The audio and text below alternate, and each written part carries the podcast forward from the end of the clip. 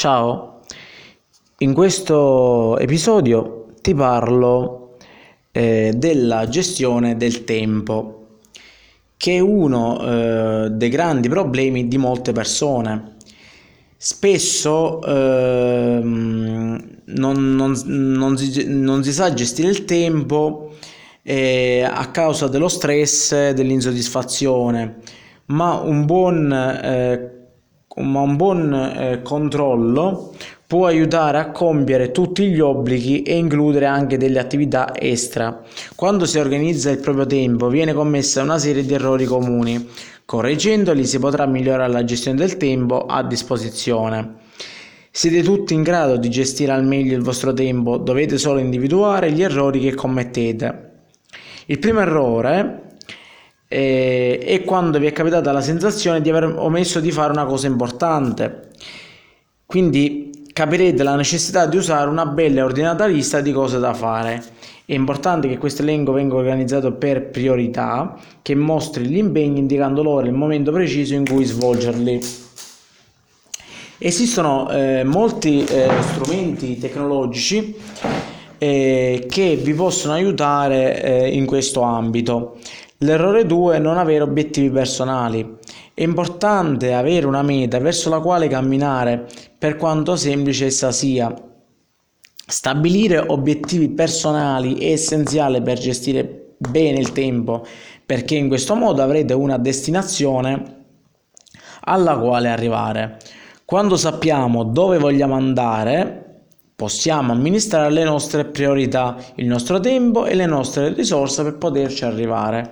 Gli obiettivi ci aiutano anche a decidere in cosa vale la pena investire il proprio tempo e a distinguere queste attività importanti da mere distrazioni. Terzo errore, non stabilire delle priorità. Non è sempre facile stabilire delle priorità, soprattutto quando ci troviamo davanti a una grande quantità di compiti che sembrano tutti urgenti. Tuttavia è essenziale imparare a privilegiare determinati doveri per poter amministrare al meglio il tempo. Errore quarto, non saper controllare le distrazioni. Individuare le azioni o le circostanze che vi distraggono è fondamentale per poterle controllare. Le mail, il telefono e le app di messaggistica istantanea, la TV e la radio sono alcuni elementi che distraggono e che fanno perdere la concentrazione. Con essi si perde una grande quantità di tempo. Per gestire il tempo in modo efficace bisogna minimizzare le distrazioni e gestire le interruzioni in modo intelligente. Per esempio, si può ritagliare un lasso di tempo giornaliero per la lettura delle mail, la risposta dei messaggi, poi spegnere la chat e il telefono o rifiutare le chiamate, a meno che non si tratti di una questione inderogabile. Quindi gestire bene le pause migliora la concentrazione e di conseguenza la produttività. Quinto errore, la dilatazione o procrastinazione. Si verifica quando si posticipano i compiti da fare e se ne fanno altri, convinti di star facendo qualcosa di utile, quando invece non è così. Spesso il problema consiste nel timore di cominciare a svolgere l'obbligo e allora si inizia a girarci intorno senza in realtà fare nulla e perdendo il tempo.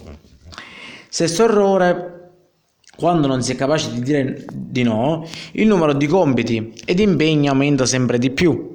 Questo può portare a ottenere brutti risultati, a soffrire di stress ed avere il morale basso. È fondamentale che ognuno sia padrone del proprio tempo e che impari a dire no, o almeno a decidere per sé quando fare l'attività richiesta. Settimo errore, alcune persone hanno bisogno di essere sempre occupate, di avere molto trambusto nella loro vita. Questo atteggiamento non è sinonimo di efficacia e inoltre provoca molto stress. È necessario ridurre la velocità con la quale ci si muove giorno per giorno.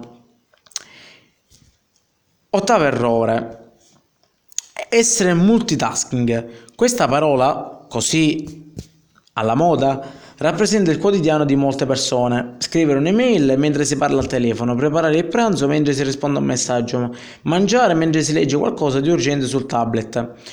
Nonostante si pensi che così si sfrutta al meglio il tempo, la realtà è che la produttività e l'efficacia vengono ridotte. poiché non si sta dedicando alle singole attività il 100% delle risorse a disposizione. La cosa migliore, quindi, è smettere di essere multitasking e concentrarsi su un compito per volta. È impossibile concentrarsi ed essere produttivi nel lavoro e nello studio senza concedersi un momento per riposare e ricaricare le batterie. Il riposo permette di pensare in modo creativo e di lavorare efficacemente. L'errore decimo è programmare gli impegni in maniera inefficiente. Bisogna conoscersi bene per sapere quali sono i momenti di maggior rendimento. Dovete accettare il vostro ritmo per poter organizzare gli impegni.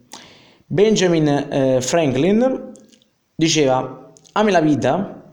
Se ami la vita, non sprecare il tempo, perché il tempo è il bene di cui è fatta la vita.